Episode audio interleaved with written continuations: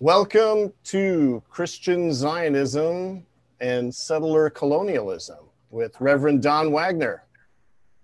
Hello, I'm Grant Smith of the Institute for Research, Middle Eastern Policy. The power of the Israel lobby has been growing for decades. Since 1948,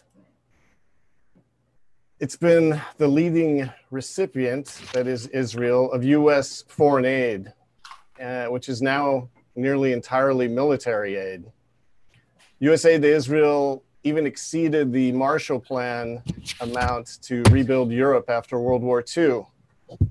And the Israel lobby has become a major obstacle to peace in the Middle East. Available specialty public opinion polling shows that most Americans now oppose U.S. Middle East military interventions, violations of international law, and unconditional foreign aid packages to Israel.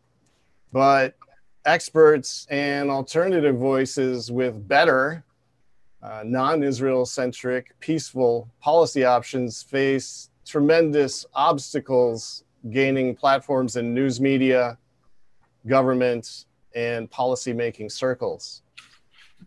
But what if they could get a relevant platform at least for a single day every year? Since 2015, Israel Lobby Con, held at the National Press Club, has featured some of the best, most dedicated, and innovative voices from the US and from around the world. The networking, relationship building, and information gathering opportunities of this conference are simply unmatched. Staged at the National Press Club in Washington, D.C., and occurring just days before AIPAC's annual policy conference, Israel Lobby Con even gets a bit of mainstream news coverage with C SPAN broadcasting the event over cable and radio here in Washington. And sometimes we even get an article in the Washington Post. We can't presently meet at the National Press Club, and that's where these images are coming from. But we can still gather with top experts and you online to focus on how to transcend harmful Israel lobby initiatives and work for better outcomes. A reminder that this public online forum, uh, in this, we work to ensure that our speakers, moderators, and attendees don't use it as a platform to perpetuate racist or bigoted behaviors and practices. Our conference stands opposed to anti Muslim, anti Jewish, white nationalists, and all other forms of racism and expressions of bigotry directed at any person or group. We also reject the charge of anti Semitism when it is used spuriously to silence legitimate criticism of Israel's policies and practices.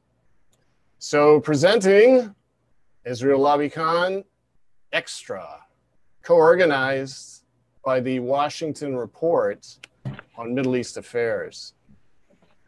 Delinda Hanley, the executive editor at the Washington Report, is backing us up in case we lose our connections and will be helping send in viewer questions arriving this time by email. That email address is israellobbycon at gmail.com. Let me just repeat that israellobbycon at gmail.com. This online series, which we call Extra, does not replace our annual National Press Club conference scheduled for March 5, 2021. But until we reconvene at the National Press Club, welcome to Extra. So today we have with us on the move, it looks like, uh, Reverend Don Wagner, recently retired as National Program Director of Friends of Sabeel North America. Prior to that, he was a professor of Middle East Studies at North Park University, where he was also the director of its Center for Middle East Studies.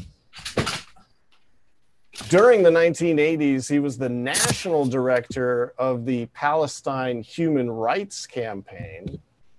An ordained Presbyterian minister, Reverend Wagner has served churches in New Jersey and Evanston, Illinois.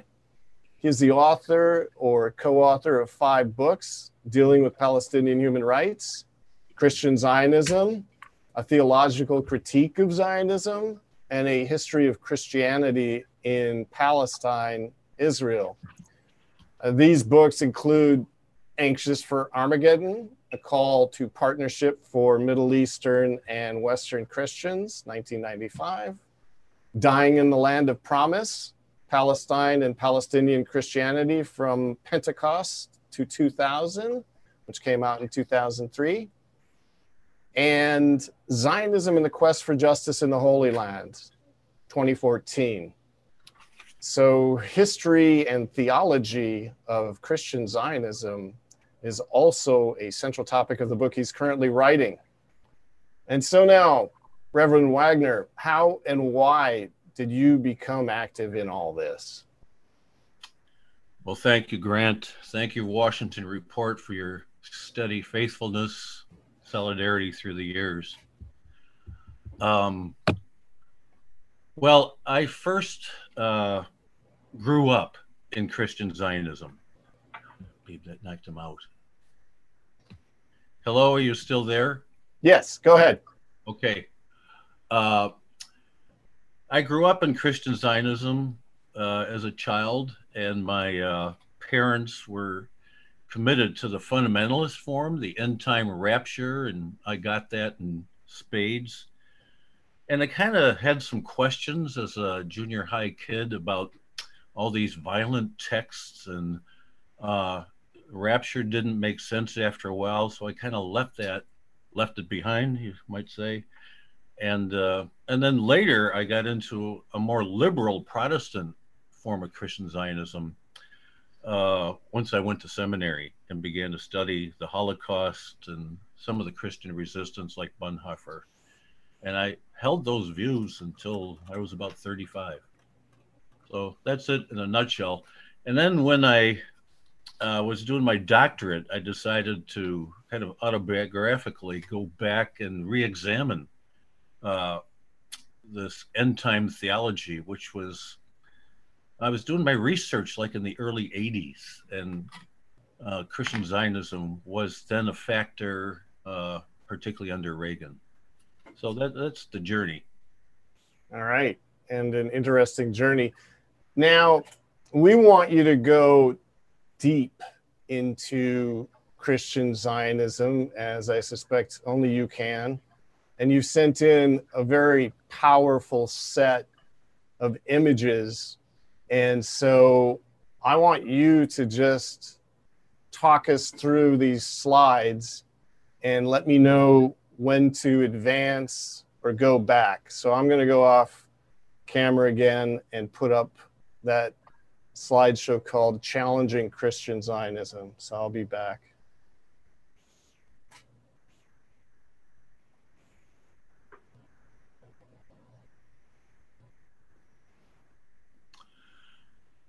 Yeah, let me just say that uh, I think only in the last three or four years I've realized that settler colonialism is probably our best lens at interpreting political Jewish Zionism and Christian Zionism. It uh, is something I've come to recently. And in fact, as I say that, I should acknowledge that I'm on stolen land here in Chicago of the uh, Algonquin and Potawatomi nations. I'm trying to be increasingly aware of that and acknowledge uh, our sins of complicity that way. And as I began to apply settler colonialism, uh, I realized we have to really step up our game. Um, until recently, I think I've believed in more of an education model on critiquing Christian Zionism and have done a lot of that, even with my writing. But now I think we really need a much more focused political and even a resistance advocacy model. Mm-hmm. So uh, I think that's where I'm moving right now in my analysis. So tell me what this first slide is all about. We're going to. Uh... Yeah, let's go down and uh,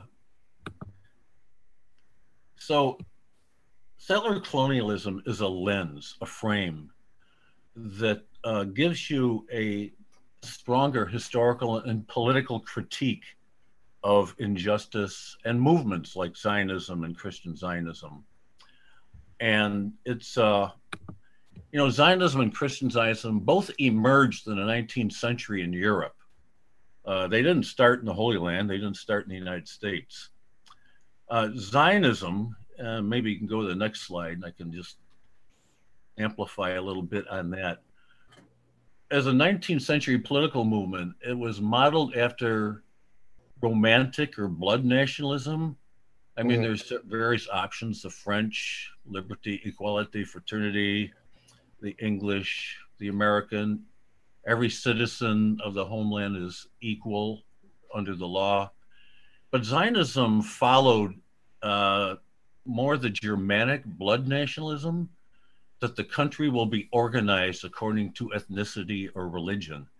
That means a certain group will have privileges. It's a form of exceptionalism.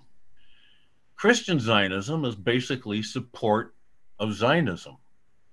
And while Zionism needed in its embryonic forms an empire, and Herzl cast around, he didn't get any leverage with the Germans or the Ottoman, but the British took him in and saw how they could use uh, Zionism for its projects in the Middle East. Christian Zionism emerged at the same time, and it's an ideology that supports political Zionism. That's the shortest definition we can give. I'm going to be talking primarily about the, I call it the fundamentalist form of Christian Zionism, the mm-hmm. end time theology version, which gives a biblical support for Zionist control of the entirety of historic Palestine with unconditional economic, political, and religious uh, programs to enhance it. So those are the, the short definitions. Okay. Okay. Now, now you've included a very interesting video clip in this slide that I'd like to play and then just have you give any reactions to it after it plays. It's like it's actually a Twitter video. To have a discussion about what Zionism is. Yes. Zionism isn't some mushy, you know, what they're trying to, what, what the groups like the Jewish labor movement and Zionist groups here in the United States are trying to do is convert Zionism into some sort of personal identity thing. Yeah, so yeah. If you say, I'm a Zionist, and then I say to you, well, Zionism is racism, it's like, oh my God, you attacked me, you hurt my feelings, you made me feel unsafe. Uh, and that's what they've converted it into, and that's what people in the UK in particular have gotten completely caught up in. Oh, very much so. Very much so. I mean, lost I think, sight I think... of what Zionism is. Zionism is the belief that Palestinians can and must be expelled from their homeland so yeah. that settlers can take their place. Zionism is the belief that Palestinian refugees cannot return to their homeland, to the towns and villages from which they were expelled solely and exclusively because they're not Jewish. Okay? I don't care how that makes you feel. That's the reality. Absolutely. Right. So what, what I'm saying is it requires us to be willing to have that discussion, to explain what Zionism means, yeah, yeah. not to Ruth Smeeth or not to Joan Ryan, but what it means to Palestinians thrown off their land, expelled, their homes demolished, their children killed yeah. because they're not Jewish. That's yeah. what Zionism is. And if that makes you feel bad or it makes you feel like, you know, I've hurt your feelings, tough luck. Tough well, luck. With you, with you. So that's Ali Abunimah. Um, tell us a little bit about that. Yeah, well, this is a position I've come to. I think um, being a Presbyterian clergyman, um, you know, we often would come under attack if you criticize Zionism mm-hmm. or go a little bit too far in your critique. That you're you're becoming anti-Semitic. Your critique is going a little bit too far, mm-hmm. and uh, I think we finally have to. Why I use the settler colonial critique. Can you still hear me? Yeah, you cut out you cut out just a little bit there. Yeah, yeah, I got a weak internet here. But this is why the settler colonial project is most important because mm-hmm. it gets to the core. It sees Zionism and Christian Zionism as colonial projects right. to replace the indigenous people. Right. And traditional colonialism, you go occupy, you take their resources, or it's brutal, but you right. don't stay there. This is what the United States has done. This has been done in Brazil, South Africa, and so on. Mm-hmm. So mm-hmm. that's why settler colonialism, I think, is the appropriate critique. And Ali is right. Zionism is a form of racism. It calls for displacement, ethnic cleansing. Let's get to the core, have that discussion. And we may disagree, your feelings may be hurt, but so be it. So yeah, this is a yeah, definitely a discussion not too many people want to have and feel empowered to have. So it's it's really, you know, I think the electronic intifada and Ali Abunimah have uh, quite a voice, but it's very much um, in a league of very few people. Tell us a little bit then about this map and more about the aspects and the differences between, say, what the British did in India and what's going on here. Right. Well, um, we're all familiar with this map. Washington Reports have been distributing it for 15, 20 years. Um, so, settler colonialism conquers the land, and this is what Zionism began to do thanks to the embrace of the Balfour Declaration. Uh, the British provided a platform and a program that was written right into the Treaty of Versailles. And settler colonialism began as the Palestinians began to lose their land and be displaced by settlers from in the 1920s. The Nakba accelerated that. So you see the map of uh, 47 of the partition, the second one. Mm-hmm. Compared to the original one, you see shrinking Palestine. The settler colonial project continued, peaks and valleys, but it continued with the War of 67, more expulsion and control. And then under Oslo, uh, and accelerated today with the deal of the century, you've got the shrinking, and it's even smaller than the final map.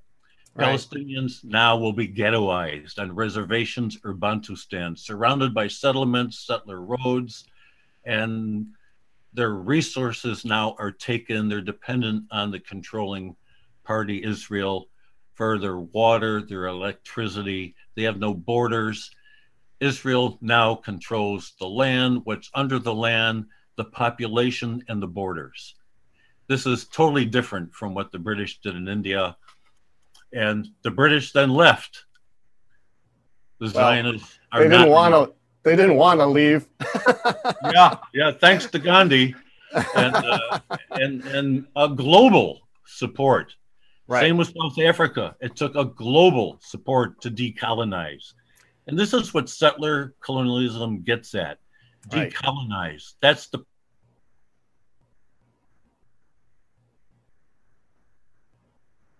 All right. So I think your audio might be cutting out just a little bit again, Don. Um, two equal parties. It's not. Mm-hmm. Yeah. It's asymmetrical. The right. Palestinians we see, they don't have control of their land, airspace, resources, and even their destiny. So the decolonization has to move in.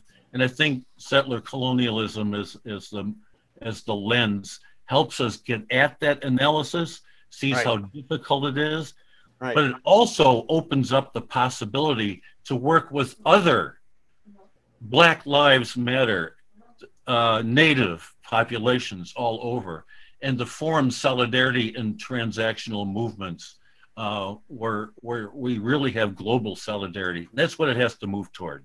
All right. So here we're moving on and taking a look at where the Christian Zionists, who, you know, correct me if I'm wrong, they're not easily explained by resources coming into the land, settling, pushing off natives. They've got a different angle on this. Can you explain? Yeah, but they justify what Zionism is doing in taking mm-hmm. the land mm-hmm. because they have what I call a false biblical analysis. They take verses out of context, such as Genesis 12, 1 to 3, uh, the book of Joshua, and they say that modern Zionism is a fulfillment of Bible prophecy, and Israel has unconditional support, uh, as if God is a real estate agent to take all of the land. Mm-hmm. God gave them the land through the covenant with Abraham, full stop, all of it. Palestinians are non entities. Right. And they don't figure at all. And they're just there in the way to be removed with Christ, Christian Zionists and Zionists. So, so this is, this is in your books.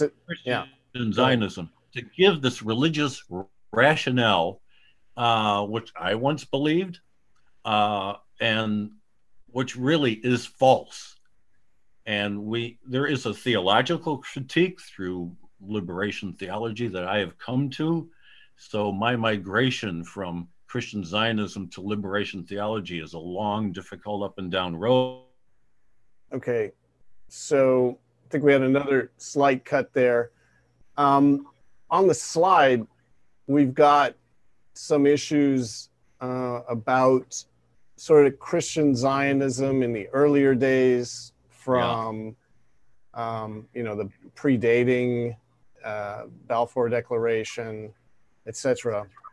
And so, you know, your books make a lot of references to what could only be called selective retrieval. But tell us a little bit about this history, about okay. the Balfour Declaration, Treaty of Versailles. What what was the role of Christian Zionists in that? Okay. Um, first, as you see at the top of the slide, there are two movements in mm-hmm. Europe, primarily in England Christian Restorationism, which simply means that we must support the Jewish people to return to Palestine. This was the early form. It's a precursor of Christian Zionism because it wasn't that political uh, and it wasn't well developed.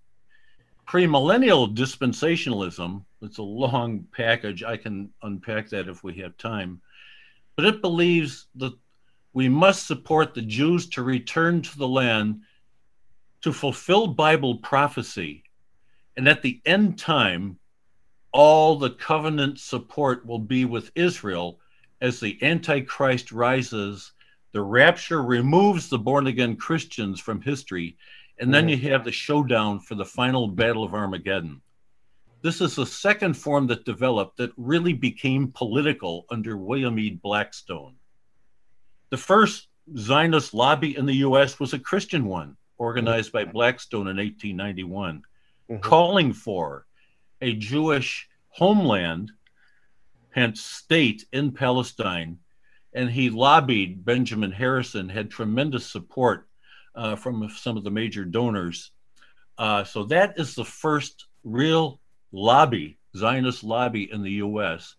Uh, the president rejected it, and it predated the World Zionist Congress of 1897. Right, right, right where the big meeting came up and right. Herzl plan was adopted for the Jewish state. The official founding yeah. of uh, political Zionism by Herzl. Uh, now, some of the Christian Zionists had influence on Balfour and David Lloyd George. Those two characters grew up in this end time theology of dispensationalism.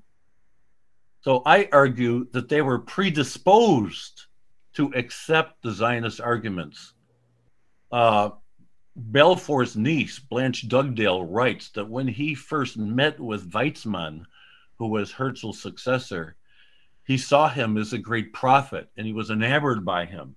This is because of that Christian Zionist background that he had. Right, right. But their goals, let's be clear, their goals were clearly political to expand the empire. Oil had been struck, so they knew that was a resource they needed. They wanted a land bridge from the Mediterranean to the Arab Gulf or the Persian Gulf over to India. And they wanted to control that, and they were trying to outpace the French uh, in the colonial period to get control of that. And they thought that it might be better to have a small movement they could control, like the Zionists, who Right. were very embryonic and tiny at that point. So they embraced Zionism primarily for political reasons, imperial reasons. Uh, but again, they were predisposed to it. One of uh, Lloyd George's biographers writes that when he went to Versailles to negotiate, he could only talk about the biblical names Judea. Okay, I think we might have another slight audio tremor The there. Balfour Declaration was written right into the Treaty of Versailles. And we Uh-huh. know it did not even mention the Palestinians, no political rights for the Palestinians. So it was Right. really a Zionist document. So this privileging of Zionist colonization uh, was enhanced by the Balfour Declaration, Treaty of Versailles. And then the ethnic cleansing begins in the 20s, right on up to the Nakba. Okay. And you're saying it's going to peak with the Trump Netanyahu deal of the century. So moving on um, to talk a little more in depth uh, about Christian Zionism's political power in the U.S. Yeah, well, I remember back in the late 70s when Carter became president, uh, there was a real reaction to him. You know, we some of us who are older, we remember Falwell Sr. in the moral majority, Pat Robertson, uh, and there are many other players. Uh, this is when uh, the Christian right really became organized, politicized, uh, and one of their major platforms was Christian support for Israel for the entirety. They lobbied. Uh, they were not a big force, but they were a lobby. Um, Carter gave a speech in, I think it was in March in New Hampshire, 70 I think we're getting a bit of uh, audio cut out there. from the Chicago Sun Times, from Boston over to LA, that Jimmy Carter is going against God. And this was one of the first, I think, connected lobby uh, uh, pushes by the uh, by APE. Okay. I think we're losing Call. your, your audio there. Uh, So I'm, I'm going to just do a pause here. And so I'm going to see if we can fix this. I think, uh, Don, if you could just cut your video feed and keep your audio feed on, I think we can get your audio and get through these slides because you're really clipping quite a bit there. okay. So the little, the little start video or share video. But uh, don't disconnect because we still Yeah. need to get through a few more of these credible images you put together. There we go. Can you still hear me? Yep. Beautiful. All right. So I'm going to screen share Yep. and you just talk us through these and we should be back up. Okay. So Reagan All right. And And in those briefings, he had the Israeli ambassador to the U.S. Oliver North led one of them. Bud Mhm. McFarlane. These were far right organizers. Ollie North, a great Christian Zionist supporter, and they would invite 150 to 200 of the religious right, and it was very much a pro-Christian Zionist orientation right in the White House. So uh, this was I, I think a step further in this development of the Christian right. Uh, it continued, and CUFI came on the scene about 30 years ago. Uh, it began at uh, Reverend John Hagee's church in San Antonio, mm-hmm. where he had Nights to Honor Israel. And he would often present a check for uh, about a million dollars. It was up and down every year. Mm-hmm. And he called it a night to honor uh, much closer to AIPAC when David Brog came in uh, to organize. And I think you might want to go to the next slide. Okay, here we go. Yeah. So CUFI has become the numerically largest, and Grant, here's where you can really help me. I've I haven't done the hardcore research on policy and numbers like you have. Uh, but CUFI claims eight to nine million members. Right. Uh, I think that's completely exaggerated and falsified. It's probably way less than half. But their impact is modest compared to AIPAC, ADL, and the rest of the mainstream uh, Jewish Zionists. Mm-hmm. Yeah, I'll I'll ask you some of those questions in a bit. Um, you know, organizations, some of them count everyone on their email distribution list, you know, and others only donors um, and others, you know. So, yeah, but I, I'm, I believe you. I think the number, it's not audited. It's, you know, there's no way to really verify it, but they're clearly powerful and they represent a pretty widespread view. And so I don't yeah. think there's any doubt about that. But let me emphasize mm-hmm. that uh, there's a difference in the CUFI approach from the mainstream liberal Christian Zionism, which is a separate topic uh, we won't have time to get into. Mm-hmm. And they are pretty much confined within the far right of evangelicalism. Um, they represent uh, a significant base for Trump and for Christian Zionism, but uh, they are fundamentalist, and it's not all evangelicalism. Mm-hmm. And I think most of the secular media always calls them evangelical. Right.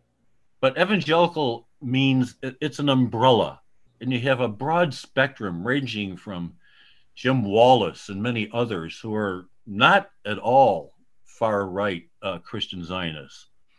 Uh, a center that is pulled into the fundamentalist orientation, but they're, I think, pliable and and uh, they they can be educated. Uh, we've given up on the far right. I think they mm-hmm. are so locked in in the tribal sense to this exceptionalism uh, that can't be moved with few exceptions. And I'd say half my family on my mother's side are that way. Mm-hmm. Mm-hmm. So, uh, but I think it's time to challenge CUFI's tax exempt status.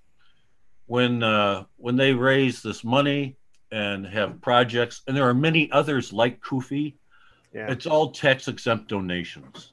It's all it's all completely intransparent as well because they're set up as an association of churches, and right. so yeah. they're even less transparent than you know, AIPAC, ADL, right. Uh, Republican Jewish Coalition, and the others who do a lot of lobbying, Zionist Organization of America, they are, you don't know how much revenue they raise. You can, however, and I hope we talk about this later, see how much uh, their lobbying wing is spending. So I think it's really interesting, but they did have difficulty convincing the IRS that they should be allowed to do this. And it was a right. real, I think, downward spiral in transparency. Yep. I think this needs to be resurrected, and I'm talking to some organizations to do this. Mm-hmm. Now, the next slide um, there's Joel Rosenberg, who's a Jewish convert to Christianity. Mm-hmm. He led a delegation two years ago to meet with MBS, Mohammed bin Salman, and already uh, in cooperation with the Trump administration, you saw the opening of Christian Zionists coming to Saudi Arabia and then to the Emirates. So they're beginning to play with this religious definition of Zionism and, mm-hmm. and the Israeli project and the deal of the century. So that's another dimension, and that's the global dimension of Christian Zionism. They have a far reach. Mm-hmm. mm-hmm. And, And, then, and who's yeah, Farooq Mitha? What's he all about? well, um, this is kind of a new one for me. That he is, uh, he's a advisor to Biden, and they are encouraging uh, support for the deal of the century as Muslims, and he's trying Mhm. to organize Muslim. He's a Muslim engagement advisor to Biden. So Okay, so these are some of the um, other groupings you mentioned earlier. Right. Embrace a liberal Zionism, uh, reading Reinhold Niebuhr, post Holocaust theologians, and so on. Um, and really, I, I thoroughly embrace Zionism. My first church was a black church in Newark. I was one of the few white persons in that congregation, but I loved that experience. But we twinned with a synagogue in, in Newark, New Jersey. And uh, I was strongly supportive of uh, uh, uh, of the Jewish community and of Zionism at that point from a liberal theology. hmm And you find this a lot in in our churches.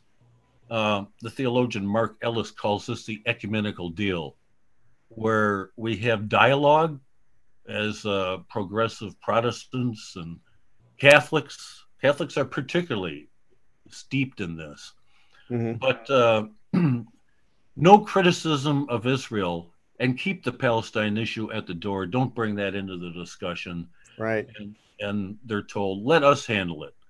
Uh, Yeah. You know, we're on the front lines. And a lot of our members take that on as uh, in Congress. Maybe not so theological, but it's just kind of a cultural thing. Let's Right. not criticize. And for God's sake, let's not support BDS. That's now off the table. Yeah, that, that seems to be uh, well. So, what have we got? This uh, la- this uh, slide about resisting Christian Zionism. H- how's that done? Well, um, as I say at the top here, recent polling shows a slow decline in support uh, among evangelicals for the Zionist position and for Israel. It's uh, it's slowly changing, particularly among young people. hmm So I've been part of, and now I'm kind of on the fringes of a group that has a uh, website, and, and viewers can go to that christianzionism.org. Just just Google it. It's written by evangelicals for evangelicals using evangelical language, uh, but it's not Christian Zionist.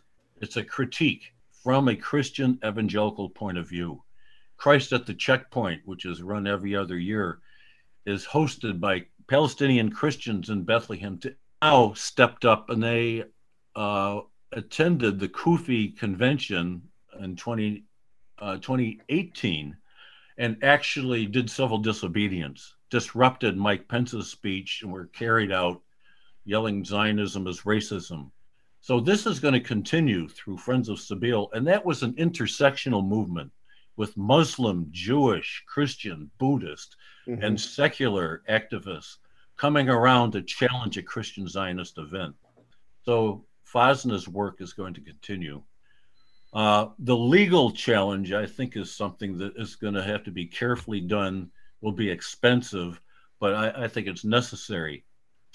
Um, but also this global solidarity. I think our best hope uh, for justice in Palestine, uh, we see it in the support for BDS, which I am totally committed to Mhm. that there is a movement for global support that's intersectional with Black, Latinx, Muslim, LGBTQ, and Jewish Voice for Peace and others. And if this can expand and grow uh, internationally, and there's elements of that in the BDS movement, that Mhm. global solidarity work, I think, can begin to bring economic pressure on Israel. And then the mainline churches, they continue their advocacy work and they're stepping it up. And then uh, the McCollum bills, Right. 24 7, 4391. For Um, Palestinian children. Yep. Focus with uh, with Palestinians to to condition U.S. foreign and military aid to Israel until uh, on the basis of Israel complying with international law and stopping the torture and abuse of children, being one of them. Right. So thankfully, we have that, and I think support for that's going to grow. Yeah, I, I, I, saw some of that being lobbied by groups uh, like the American Friends Service Committee. Yes. And, and, you know, they spend, you know, a million dollars uh, lobbying. They're not small potatoes. So it's kind of interesting that McCollum's bill is getting traction in that way. So tell us about this last or one of the last slides here tribal yeah. texts. Yeah, this can be the last one. You know, the Bible is a very complex book. Uh-huh. And it's got a variety of texts in it. And theologians like Walter Brueggemann, who once was very much a liberal Zionist, has, has shifted his position. And there's many, many others. Um, Brueggemann says there are texts in the Bible, Palestinian theologians like Naim Ateek, Mitri Raheb, and then the Kairos Palestine movement highlight the text, the text that supports total Israeli, uh, total uh, conquest of the of the Promised Land. But at, by the end of the book of uh, of Joshua, you see that they didn't conquer all of it. So there's another text that shows they didn't have total control. Psalm 87, uh, a remarkable psalm that talks about all the nations, the Moabites, even the Philistines, coming to sit at one of the table of the Lord. So this is a total change from the Joshua text that wiped them out and talk about God as a warrior God leading Israel into battle. So that changes. And there are these texts that can be read, and they're particularly in the Hebrew prophets. Uh, the CUFIs and Hagee and the others, they ignore those texts. They don't talk about them. Right. And interestingly, they skip over Jesus. Mm-hmm. Jesus had nothing to say about all of the land. In fact, uh, when uh, one of Jesus' last appearances, you know, to take it literally, it may be symbolically, when he's on the Mount of Olives after the resurrection, a couple of zealot questions come to him Lord, will you now uh, declare that the Romans will be defeated? In many words, Will you now allow Israel to take total control? And Jesus rejects it and says it's not for you to know the times that God has fixed by his own authority. So don't make the Bible a countdown for end time prophecy. Don't focus just on land and nationhood. God's kingdom is deeper. It's about justice, it's about truth, it's about equality. So Jesus even rejects those end time theologies that the Christian Zionists skip over. And what they do, you see a fourth point down there, is Christian Zionism and political Jewish Zionism make an idolatry out of the land and the state. Mm-hmm. And this is their Achilles heel. And this is where we have to approach, critique, and attack. That God is called honoring the Imago Dei in G- Genesis 2. Everyone is created equal in the eye of God. And we are to embrace, protect, and stop the genocide against them. And finally, the uh, I really am a great supporter of liberation theology, which elevates justice as a central theme of the Bible and gives a preferential option for the poor and the disenchanted. And Jesus was that way. He went to the margins, he went to the people outside, even to the Gentiles, to bring them good news. So uh, I, I think this is the basis of what we should be challenging them with. A very quick summary of the theology. Excellent. Well, let, we got a bunch of questions pouring in. And so I'm going to recommend just to keep the bandwidth that we have that uh, maybe we do these audio only. Yeah. Um, so let's see. Um, all right. So one person, George, is asking, what can we, the viewers, do to counter Christian Zionism in our churches? Every time I hear calls from the pulpit to support Israel, I get upset and don't want to go to church anymore, is what George is saying. And uh, let yeah. me answer that one. I mean, I've been there, and uh, yeah, yeah, that that's very real. You just get so worked up. Um, well, there's a couple things. I think you could try to connect that church with some local Palestinian Christians, uh, get the Palestinian voice in there for a discussion. Mm-hmm. Um, get sit down with the pastor and introduce them to like ChristianZionism.org, good books like uh, Brueggemann's uh, Chosen, which is actually a study guide, 60 pages, a study guide that goes into the complexities of the Bible, but these justice passages and verses that can be brought up and be introduced. A lot of pastors just fall into a form of Christian Zionism without even knowing what it is. Right. Uh, and our seminaries aren't doing a good job. I wish we could get more in seminaries. Introduce them maybe to some of the Palestinian Christian voices the Kairos document. Just Google kairospalestine.org. With a K, right? With a K. K A I R O S. It just means a moment. In 2009, Palestinian Christians issued this cry for justice from the Holy Land, and they keep updating it.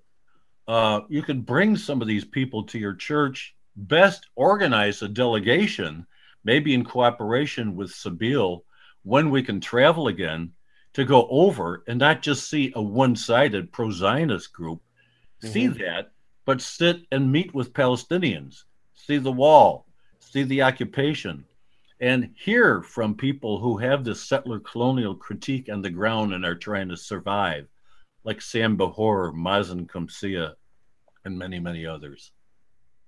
So okay. go when you can, right. but you can go virtually. All right. So I've got to show a short clip again at risk of derailing our bandwidth, but and then get your comments for this. It's a short clip of um, the uh, Secretary of State oh, addressing yeah. the Republican National Convention from a pretty unique place. and and hopefully this this will work. Let's see if we can get this up. I'm speaking to you from beautiful Jerusalem, looking out over the old city. I have a big job as Susan's husband and Nick's dad. Susan and Nick are more safe, and their freedom's more secure because President Trump has put his America First vision into action. It may not have made him popular in every foreign capital, but it's worked. President. All right, so I'm just going to advance it a little bit here and let's just see what he says later on. Because of the president's determination and leadership, the ISIS caliphate is wiped out. It's gone. Its evil leader, Abu Bakr al Baghdadi, is dead. And our brave soldiers, they're on their way home. The president exited the U.S. from the disastrous nuclear deal with Iran and squeezed the Ayatollah, Hezbollah, and Hamas. The president, too, moved the U.S. Embassy to this very city of God, Jerusalem, the rightful capital of the Jewish homeland. And just two weeks ago, the president brokered a historic peace deal between Israel and the United Arab Emirates. Let's both comment, Grant. You got to read on this too. Um, I mean, this is uh, for Trump's political base to short mm-hmm. up, uh, and the Christian Zionists in that base, which may be as high as 68 to 70 percent, uh, will love this move yeah. Uh, they'll believe the lie that this is a peace deal, whereas it was an arms deal. Just to begin uh, to create a new Middle East, advancing Israel uh, and its relations with the Emirates, eventually Bahrain and the Saudis, as a front against Iran or any opposition. Uh, you know, it, it's a very dangerous. I mean, the Emirates have designed. It's an incredible backdrop as you mentioned, a lot of red meat there for everybody. religious spin. Uh-huh. It's uh, just a, yeah. Go ahead. The Abraham, the Abrahamic peace. I mean, just to use that image uh, is a religious spin to justify this. So it's it's a false message. Pem- Pompeo and uh, Pence are Christian Zionists. They believe this end time theology, but it's being used politically to galvanize their base. So um, it, it, just really needs a, a much harsher critique. Uh, it's not going to work, but it is, you know, for the time being, uh, what they have is one of the few things to shore up their base and get Trump reelected. Right. It, and Netanyahu wants to save his butt because uh, uh, if he loses, he'll be tried for corruption, and uh, the International Criminal Court will hopefully have Trump and the generals uh, in its scope uh, in trials in the future. So this is all to put this new spin to keep Trump and Netanyahu in power. Uh, with a new U.S. strategy, anti-Iran, anti any opposition, uh, that's a so I, am hearing you drop off a little there. Maybe you can hear me though. So as far as Christian Zionists in the upcoming election, could they have done anything more than this? Is this just firing on all cylinders for them? Um, I just lost you. Yeah. I was just asking whether they could have done anything more messaging wise to really address this Christian Zionist audience. Yeah, this is uh, exactly. I mean, when you have a Secretary of State, and Pence does it himself, uh, marketing this religious uh, narrative for Zionism and for the U.S. empire in its imperial reach. I mean, very, very dangerous. Right. And uh, people who don't have the critical tools just swallow it. So that's why our work is just accelerated now at this time. Excellent. Well, I want to thank you, uh, Reverend Waggoner, for this uh, excellent discussion. Sorry we didn't have the bandwidth to sustain our video. It's always good to see people's expressions and kind of get an idea of you know how they're thinking through this. Um, but I do want to mention a couple of things about our next session, and uh, our next event is going to be with uh, Walter Hixson. And so you can go to israellobbycon.org and you'll be able to see some details about that. He's the author of a half a dozen books on the history of U.S. foreign relations. He's taught history for 36 years and is currently distinguished professor of history at the University of Akron. So his sign up sheet is there. He'll also cover a different angle uh, of uh, settler colonialism, uh, comparing um, some of the many similarities between the American settler colonialism experience, which he wrote a book about, and what's going on and has been going on in Israel Palestine, uh, going deep on concepts such as doctrine of discovery, manifest destiny, chosenness, and all of the things that you need in order to make something like that work, including what's the role of AIPAC, AJC, ADL in that colonial project? That's kind of a perspective that uh, maybe we wouldn't get from a lot of uh, other perspectives. So Walter Hixson's going to be on. You can visit israellobbycon.org for upcoming events. You can get this archived video we'll cut out all the audio gaps and uh, it'll be as good as or better than uh, anything else we can do. So uh, we want to really thank everybody for coming today.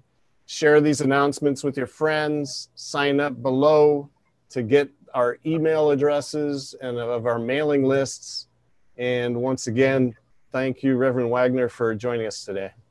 Thanks for the opportunity.